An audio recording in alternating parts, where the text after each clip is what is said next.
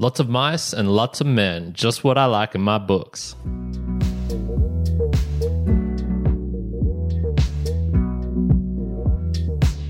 Welcome, everyone, to another round of the Mere Mortals book reviews. My name is Kyrin. You are the Mere Mortalites, and these are for the people who want to transcend beyond their own mere mortality to learn a bit more about the world and all the exciting things that are in it. Today, I have for you the book Of Mice and Men by John Steinbeck, as you might have guessed from my little intro there. It was first published in 1937, and it's a very short novella. It's uh, about 100 pages. I think I read it in two hours and it's about migrant farm workers. So we follow Lennie and George, who are two characters sort of bonded together in a way, and they have to find new work because Lennie is constantly getting in trouble. Lennie is a gentle giant, that very trope with the small caretaker. So that does have that familiar aspect that you'll see in many other you know Disney movies and books and things like that. And essentially, they go to a new farm, they get some work there. Lennie ends up getting in trouble again, and it's set in Soledad, California. And Soledad in Spanish actually means loneliness. So it's a little a wink, a hint at what is to come from one of the themes in the book. And although it's pretty much focused on George and Lennie, there is another small crew in the book. So there's about four or five other characters Candy, Slim, Curly, uh, Curly's wife, who help construct the story and are necessary, but what they feel, their interactions, emotions are, are very much apart from what is really going on with George and Lennie, and in particular George and the decisions he has to make. By now, you should know of the author John Steinbeck, because I have done two reviews of his books before, the first being Sweet Thursday, and then also the very famous uh, Grapes of Wrath. This was written early in his career and was actually written before The Grapes of Wrath and is almost a lead up to it, a, a smaller, condensed version of it in a way. So if you don't want to dive into the thickness that is The Grapes of Wrath, I think this gives a, a pretty good overview of the themes and how it feels without having to, to dive too deeply into that book. Onto the main themes of the book, and the one that really jumps out at me is cruel mercy, and this is causing pain to prevent greater pain. So I'm going to put it right here. Big spoiler alert. I'm going to say what happens in the book because it's so short. I need to explain it.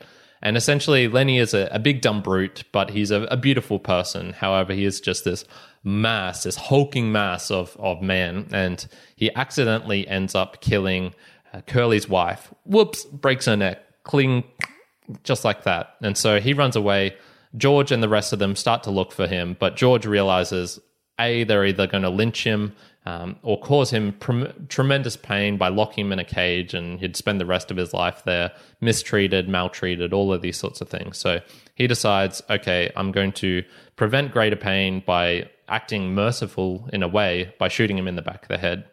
George is a, a beautiful character himself. He's very kind, he's loving, he's forgiving, he's benevolent, he's all of these things, but the act is still very cruel on both of them because it's causing both of them pain. Lennie, obviously, and then also George on onto himself because he has to live with this the rest of his life. The cruelty aspect comes in because you have to wonder could this have been avoided? Was this preventable? So we see with Candy and his dog a, a very similar analogy, which is done purposefully in the book. And Candy is an old man and he has this old dog who's lived with him for a tremendous amount of years. And the dog is obviously suffering. It's not in good shape.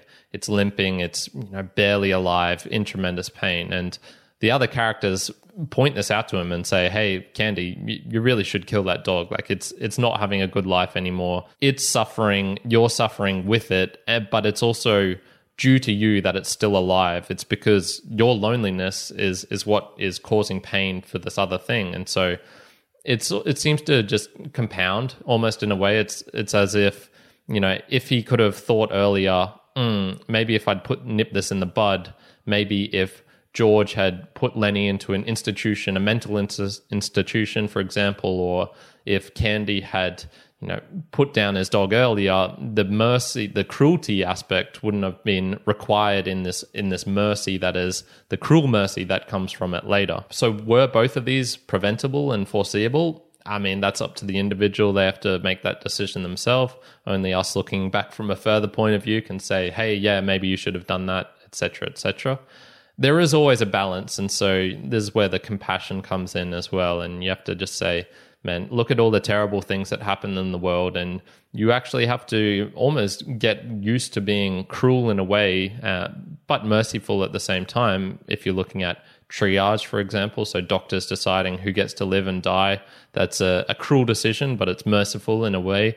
Uh, poverty aid, for example, you also have to say, where are these resources best allocated? Uh, that person's already dying. Well, I'll give it to the person who can improve in their life. So this cruel mercy aspect of it is uh, is really depressing, and it's uh, I think a good learning from the book to take away and go, um, maybe I need to think more about this for myself as well. And just to finish off this point, a question for you, Mere Mortalites, was who was in the right, George or Candy? So Candy opts not to shoot his own dog. Uh, George opts to kill his dog Lennie in a way, and so you have to ask the question, you know, which of these people ended up doing the right thing because well, obviously George is going to be very haunted by the fact that he had to shoot his best friend in the back of the head. Candy didn't have that immediate experience of of having to pull the trigger himself. But a little further down the line, would you say who was more haunted by this decision? If I had to guess, I would say that George was probably the one who, even though he had to do the act himself, can probably find some peace in that. But maybe Candy would forever blame himself for for not being able to to do it himself because he owed it to his dog. That's a tough one. I would actually love to know if someone has experience with this sort of thing of having to make a really hard decision, but almost putting the action of it onto another person. I would I would like to know that. As we're talking about mercy, we'll jump onto the second theme, and that is dash dreams. Life has no mercy. Life is brutal and harsh and short and cruel. so we look at this and we see hope really can be a double edged sword. So the characters have shit lives and they are definitely improved with the dream. So Curly's wife has these aspirations of of being a famous actress, of being in the pictures, as she was saying in the book. We see Crooks, Candy, George, and Lennie all have this dream of owning their own piece of land, of working the farm, of not needing to be told by other people of uh, what to do and to do all this hard work, do all the harvesting, but not the harvesting for themselves. That then become miserable. So they have, instead of a, a constant shitness level in a way, they have this little peak that comes up and then they're down in the miserable section right afterwards. The only one I would say to compare them with is maybe Slim, who yeah, he might not have the best life available, but he is, seems to have a very even temperament. He just goes along, does his thing, and life is okay for him. These dashed dreams, these false hopes, are largely self created as well. So maybe the initial impetus, the idea, will come from an external source, but it's the characters telling themselves, lying to themselves, I'm going to do this, this is going to happen, these things are going to work out and lying and lying and lying until they start to believe it. And then it becomes the truth. It's not just a lie anymore. So, not only is life cruel, but we help it along as well. One exception to this might be Lennie, who is probably too dumb, too ignorant to create this for himself, these dreams. And so we see George is continually telling him, we're going to create a farm. We're going to work the land. You're going to be able to have as many rabbits as you want, and you can pet all of them in these things. And you have to ask did George do good by this? Was this helping? And I would say, on balance, it was necessary. He had to do it.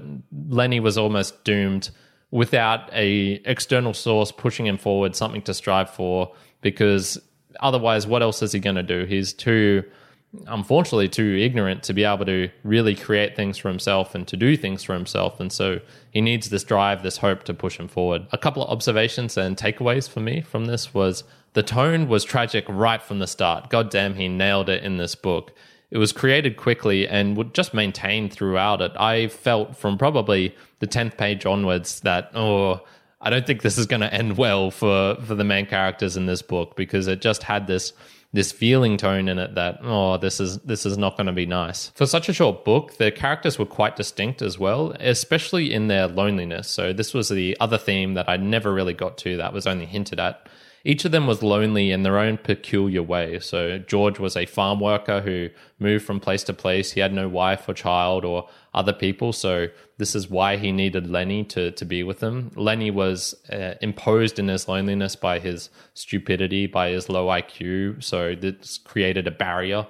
There was Crooks, the the black guy in the farm, who in these in those days was very ostracized and who was you know being called a nigger, things like this. So he was being pushed into his own world. And then even Curly's wife, who was almost the saddest character in the book, who had no one to talk to because she was a woman, she was married, and so anytime she talked to any other guys, it was viewed as flirtatious, as having the eye, which is what they were saying. So she was trapped up in her own world of loneliness as well. My final observation, and this is quite a side note, was the title of Mice and Men. So there actually is at least one mice in the book, and there is a bunch of men. So he nailed it on that point. But obviously, it refers to the famous poem and poet uh, Robert Burns. And what I actually never knew was it's actually says the best laid schemes of mice and men, not the best laid plans of mice and men. So, a little learning from you there if you are ever saying that quote. To sum up, it's a useful prelude to John Steinbeck's masterpiece, The Grapes of Wrath. I felt he got deep into the heart of each character with minimal words. Short, sharp, and stinging is a, is a good summary of the book it probably will leave you a little bit depressed and it's not the nicest book to read about, but it is still very solid. So I'm giving it a six and a half out of 10 of Mice and Men by John Steinbeck. So, Mere Mortalites, we've come to the end of another book review, and I really do want to thank you for joining me up until this point. If you'd like to hear more, you can hit follow or subscribe on whatever platform it is you're listening on. And if you could go over to Apple and iTunes and leave five stars and a nice review, that really does help me out.